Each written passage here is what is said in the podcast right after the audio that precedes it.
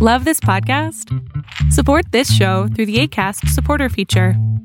It's up to you how much you give, and there's no regular commitment. Just click the link in the show description to support now.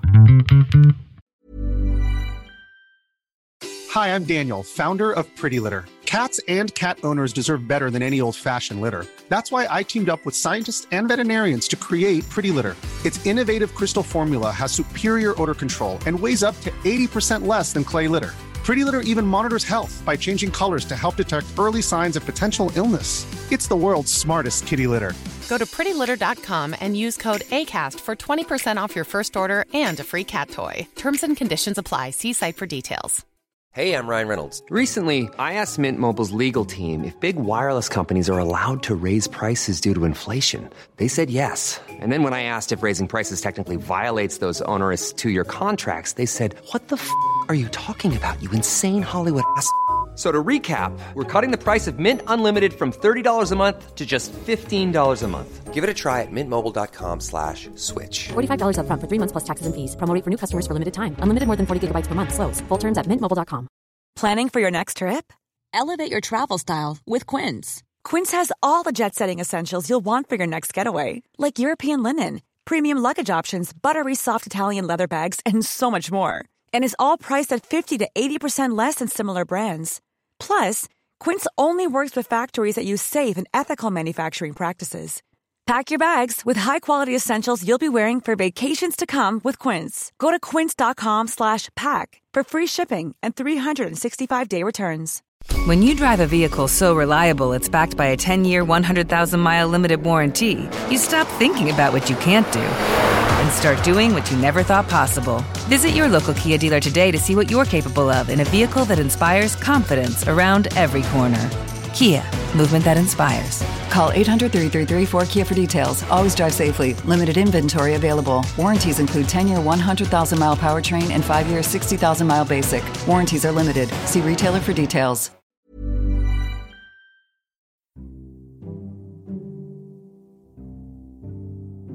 Hi all, Alex C. Telander here. A couple things to mention before we start this episode. First, 2 words, Tee Public. We have a new line of merchandise with the wonderful people at Tee Public. You can get t-shirts, stickers, cell phone cases, laptop covers, you name it. I've already got myself a couple t-shirts and a sweatshirt. The quality is great, and it's surprisingly soft. And I can tell it's going to last me for years. So check it out. Just go to ostiumpodcast.com and click on the store link. Plus, everything's going to be up to 30% off starting April 18th through the 22nd. The other thing I wanted to mention is Radio Public.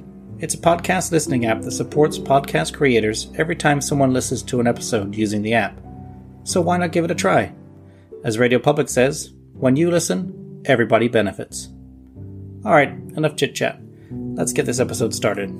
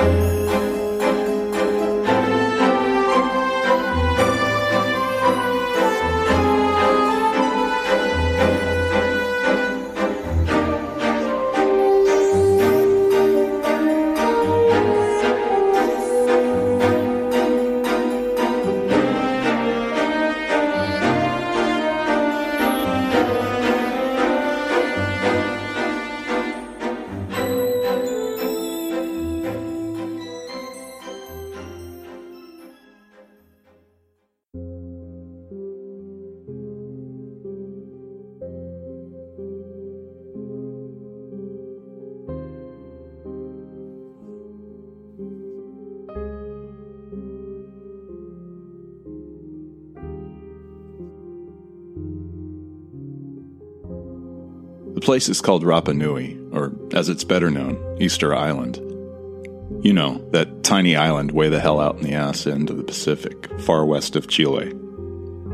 I think it was around there Captain Cook and his crew had trouble finding basic things like food and water. And I don't remember if it was around there that the boat, the Essex, had its problems with the troublesome whale that basically sank the ship and left a bunch of guys stuck in a couple of whaling boats fending for themselves, and eventually they had to fend off each other too, as in that taboo that most people don't like to talk about. No, not incest. Cannibalism. I think it was around there. And that's where we've been taken today, courtesy of Ostium, through door number 222, which ended up being a nice, normal door on the regular old streets of Ostium. Find the origin of that mental tug, turn the handle, step inside. Done. And get transported back to some point between the 8th and 19th centuries, though it looks to be more on the earlier side with the whole lushness of vegetation and trees surrounding us. But we'll get to that in due course. I don't know what it is, but I feel especially spiffy today. Just on top of the world, pretty much. I'm not going to lie, I'm a little achy from last night's, let's say, romp. Well, more like last afternoon's that lasted into the night. We did get some food in us, eventually. But this morning, after a very restful night's sleep, I'm just feeling A-okay.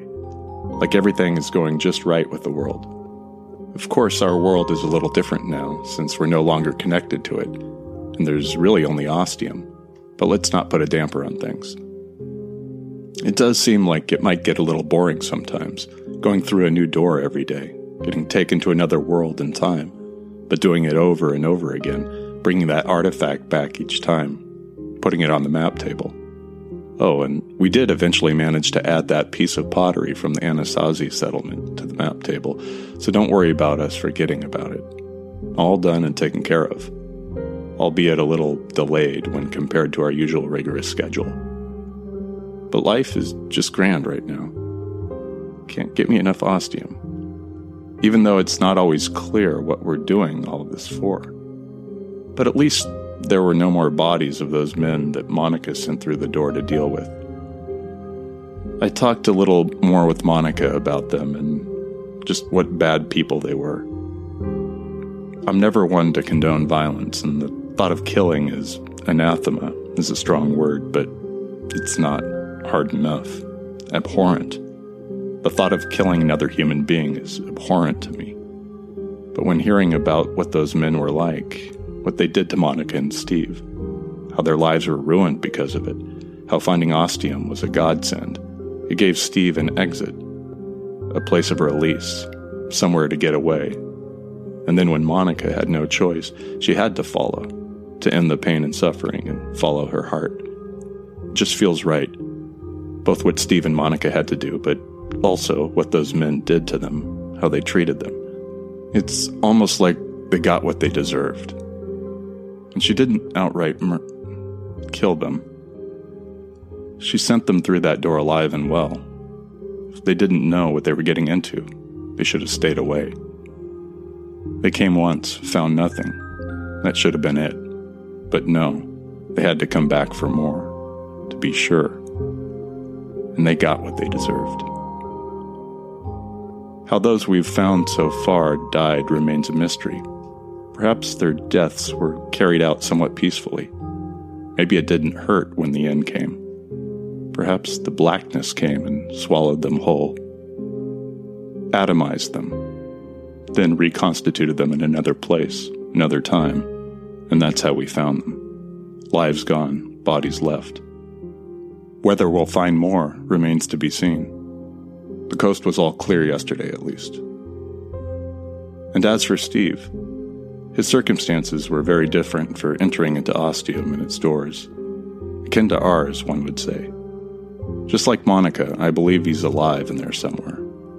We've just got to find him. It's our job now, not just Monica's. He's got to be very lost, and we need to help him. I have my own part to play in finding out what Ostium wants with me and why I'm intrinsically tied to it, but also to find Steve alive and well, of hale heart and mind. Those are our goals.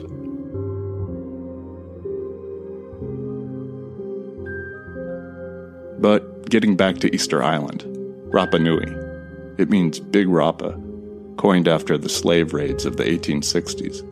According to the evidence, archaeology, and what historians have been able to deduce, the island was first settled sometime in the 8th century, presumably from people reaching the island by ship. Well, not presumably, certainly.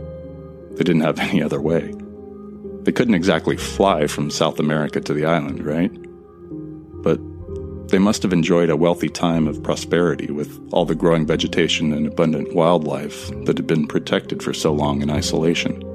Like all islands that have little interaction with other places, when people or invading species first land on the island, pretty much all the fauna there doesn't know what to expect. They've never seen anything like this invading being before and don't know to necessarily run in fear and or terror before they're attacked and killed. Capturing and eating that original wildlife must have been pretty easy. But as the population grew, the toll on the resources of the island began to rise. The big problem with an island is that those resources are never infinite. Eventually, you're going to run out of food, of wood from trees for building stuff, or vegetation for using however you see fit. This seems very likely what started to happen to the people of Rapa Nui. And then the island was discovered, and more outsiders came, slave traders, and everything pretty much went to hell for them. Nowadays, there are some descendants surviving, getting by with what remains, and profiting a little from the considerable tourist trade. So, getting back briefly to the name Rapa Nui, Big Rapa, so named because of its resemblance to the island of Rapa in the base islands of the Austral Islands group. Though the explorer Thor Heyerdahl thought it was the other way around. Te Pito o Te Henua, or the navel of the world, is also purported to be its original name. And according to oral tradition, its original name might have also been Te Pito o Te Kainga a Haumaka, or the little piece of land of Haumaka, and the Spanish refer to it as La Isla de Pascua. But enough about white dudes asserting their right to naming an island with native peoples they know next to nothing about. Let's move on to what the big draw is to tourists and archaeologists and explorers and anthropologists each year. The Moai.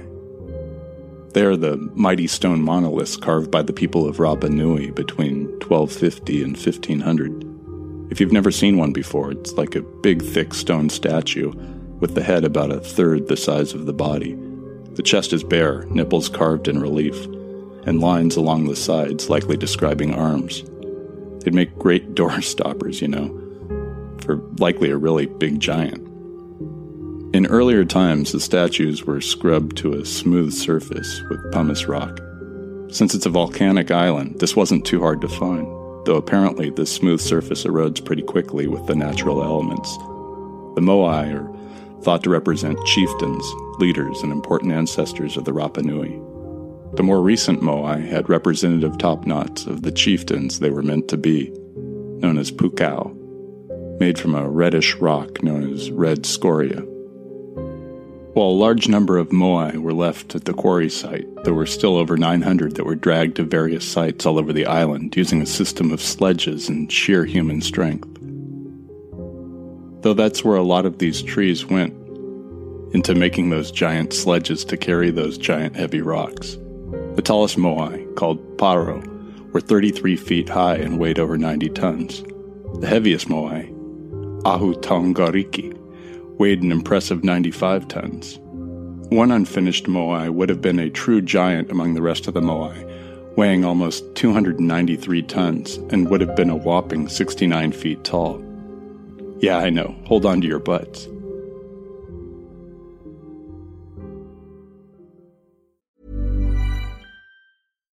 One size fits all seems like a good idea for clothes until you try them on. Same goes for healthcare. That's why United Healthcare offers flexible, budget-friendly coverage for medical, vision, dental, and more. Learn more at uh1.com. Hi, I'm Daniel, founder of Pretty Litter. Cats and cat owners deserve better than any old-fashioned litter. That's why I teamed up with scientists and veterinarians to create Pretty Litter. Its innovative crystal formula has superior odor control and weighs up to 80% less than clay litter. Pretty Litter even monitors health by changing colors to help detect early signs of potential illness. It's the world's smartest kitty litter. Go to prettylitter.com and use code ACAST for 20% off your first order and a free cat toy. Terms and conditions apply. See site for details. Ryan Reynolds here from Mint Mobile.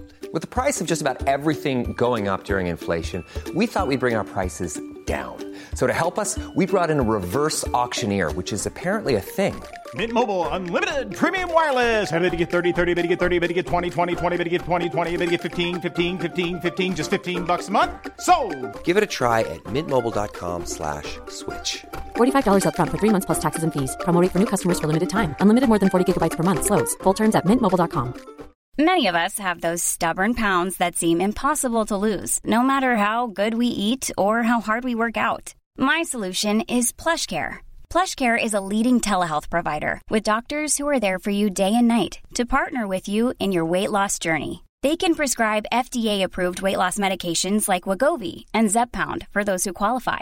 Plus, they accept most insurance plans. To get started, visit plushcare.com/weightloss. That's plushcare.com/weightloss.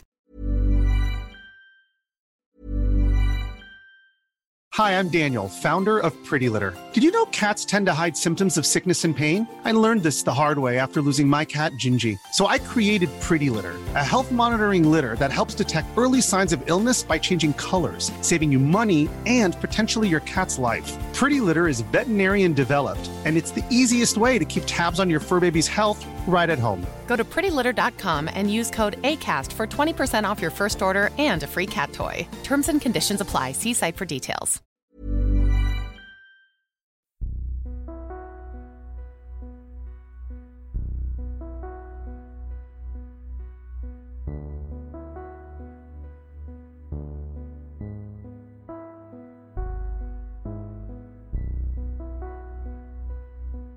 And here we are on Rapa Nui from long ago. It's an island full of life and greenery. Of course, there's no real sign of animal life, but everything floral is having a hell of a time. And there are a few Moai around, making themselves proudly known, standing majestic on green hills, looking down on their creators with all the power and dignity the creators were trying to imbue them with. It's fucking incredible.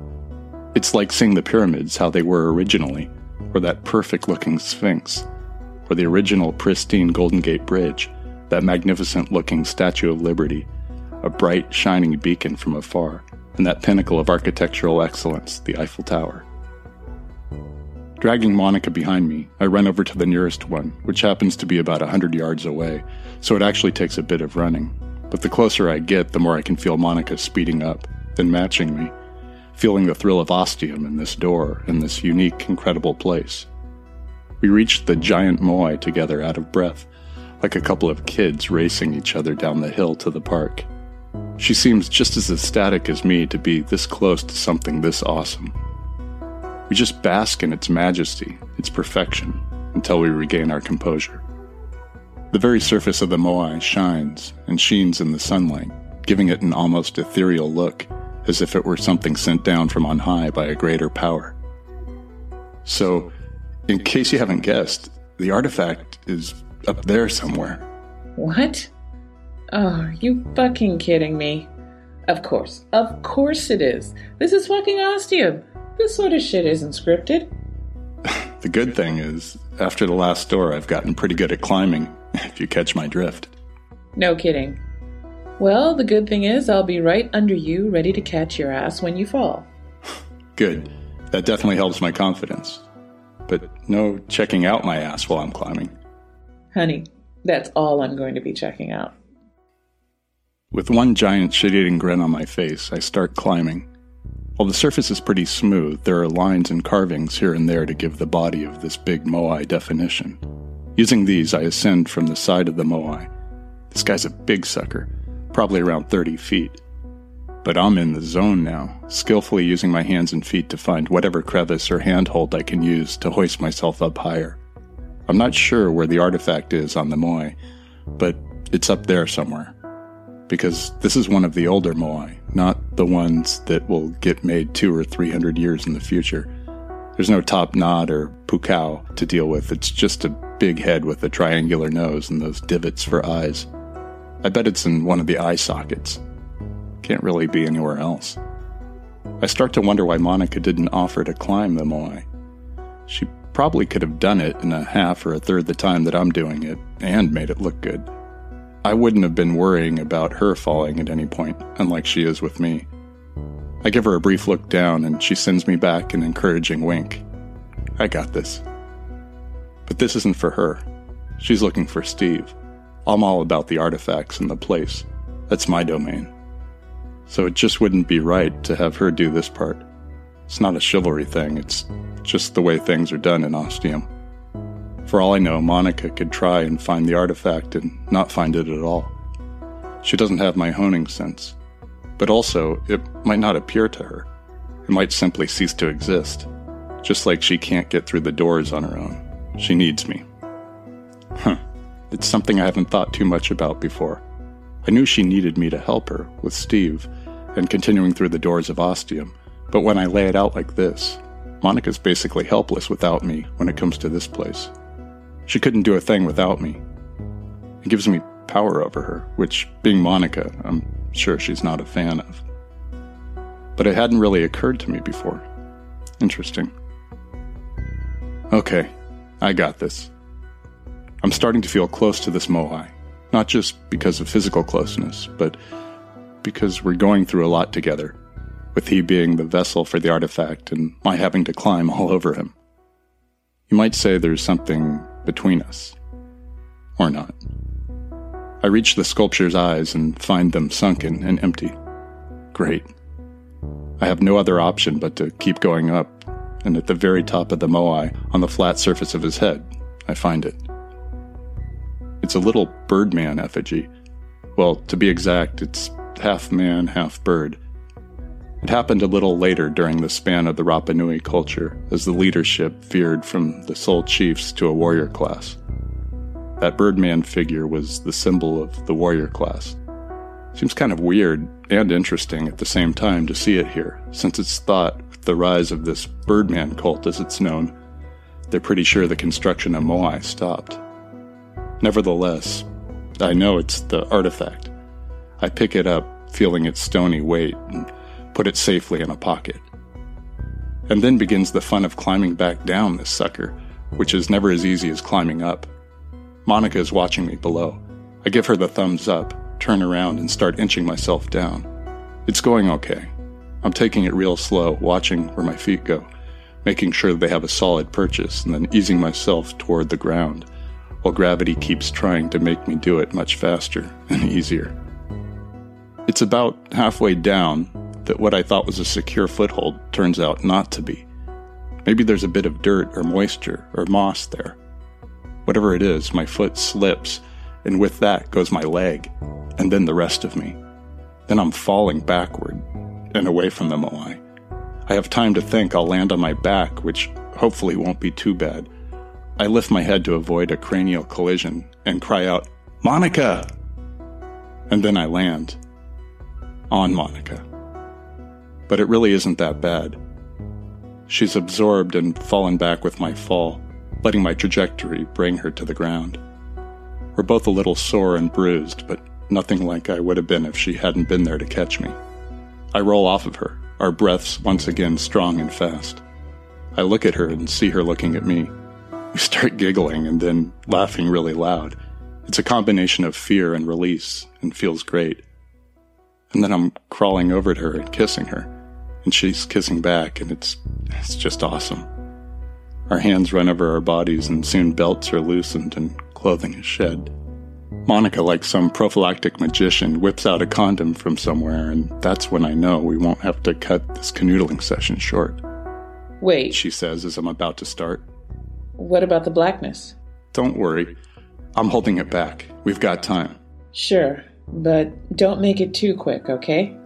I give her my winning, beaming smile, and then I'm kissing her again.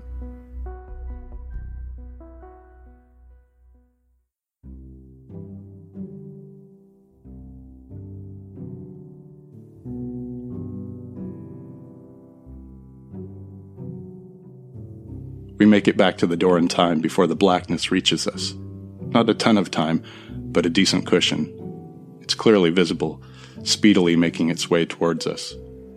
Just before we step through, Monica turns to me and says, "And in case you're wondering, we're totally in the Mile High Ostium Club now. It's only members." Then she's gone. On the other side, it's back to the clock tower, and this time we take care of the artifact on the map table right away. I don't know if I've ever mentioned it before, but from one nerd to another, doing this definitely reminds me of Ghostbusters, after they've caught the ghosts in the trap and put it in the storage containment with the extremely powerful protection grid. Light is green, trap is clean. And it actually is an iridescent green in this case. Over dinner, I talk more about Rapa Nui with Monica, and that's when a thought occurs that I voice across the table. If we were in an earlier time of the Rapa Nui culture, when the Moai were pretty new, the population would have been considerable, in the many thousands. It wasn't until later, centuries later, that there was a decline in deforestation and people started dying. And after the slave trade, the population obviously plummeted. At one point, it was as low as 111 people, but we weren't there at any of those times. It was much earlier when the people were plentiful and happy, and now they're not there anymore, snuffed out because of Ostium, because of the door, because of me. These are the thoughts that begin piling onto my conscience, like a football being smothered by a hill of football players. Nothing can stop it. Monica tells me I can't think like that. There's no way of knowing. Why would Ostium be doing this if all those people were dying because of it? It just doesn't make sense. There has to be a better reason, better purpose for all this. This appeases me a little, but not fully. I tell her she's right and move on to another conversation. Inside, I'm not so sure. After dinner's all done and cleared away, Monica says she's going to take a shower. As she goes into the bathroom and strips down to her birthday suit, she says, "Care to join me?" It doesn't take me long to shed my own clothing and join her under the hot water. We have another amazing time, and afterwards, we're both ready for bed. Because tomorrow's another day, and another door.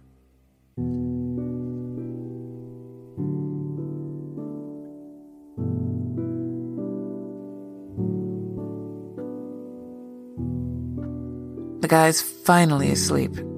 I gotta hand it to him. He's got some stamina. Of course. We are doing it a lot. That's probably helping.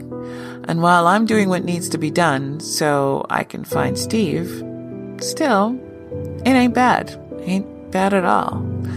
I'm having a real good time. Mr. Cutie's actually great in the sack. Who knew? Being a video game developer and all. Will wonders never cease? I keep trying, but he keeps remembering the suffering, the death, the cost he thinks Ostium is causing. He's not sure. I know I'm not sure, but I gotta keep him focused, keep him going. Without him, the ball game's over, no doubt. But so long as I can keep him happy, keep him going, keep this train running, then everything will be fine. Got close today, though, in that Easter Island place. I was ready for him, if he fell. And fall he sure did. But I knew how to catch him, how to take the fall. And then one thing led to another. It was all good. It was all fucking great, in fact. But going back to the door, he never even saw the body. Another one of them. I couldn't tell who it was. Black hair. He was face down. Got what he deserved, like the rest of them.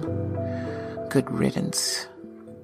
Maybe I need to go through them all, find every single one of their lifeless bodies, before I can find Steve and find out just what the fuck happened to him.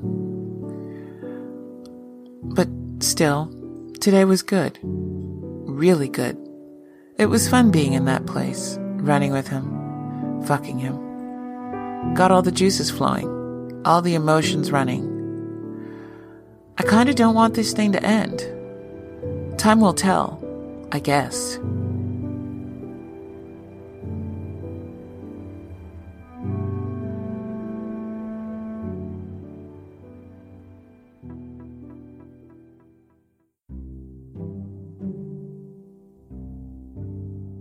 This episode was written and produced by Alex C. Telander.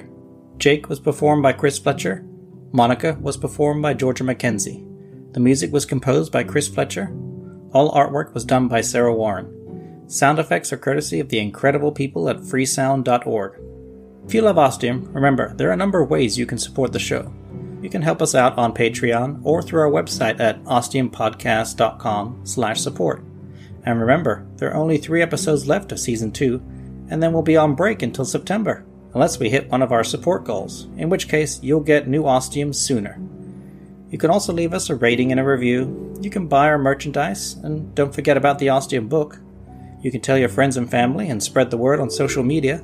And don't forget to listen to us on Radio Public, or all of the above. Any effort, no matter how little, is appreciated. Today's podcast recommendation is The Earth Collective. The Earth Collective is a story of mankind's survival on Oasis, a distant planet far from Earth. They live in rolling cities to stay bathed in constant sunlight, running from the dark, a malicious entity that resides on the dark side of the planet. The world-building in this podcast is simply magnificent. I felt like I was both watching a great science fiction movie series and reading an epic science fiction book series at the same time.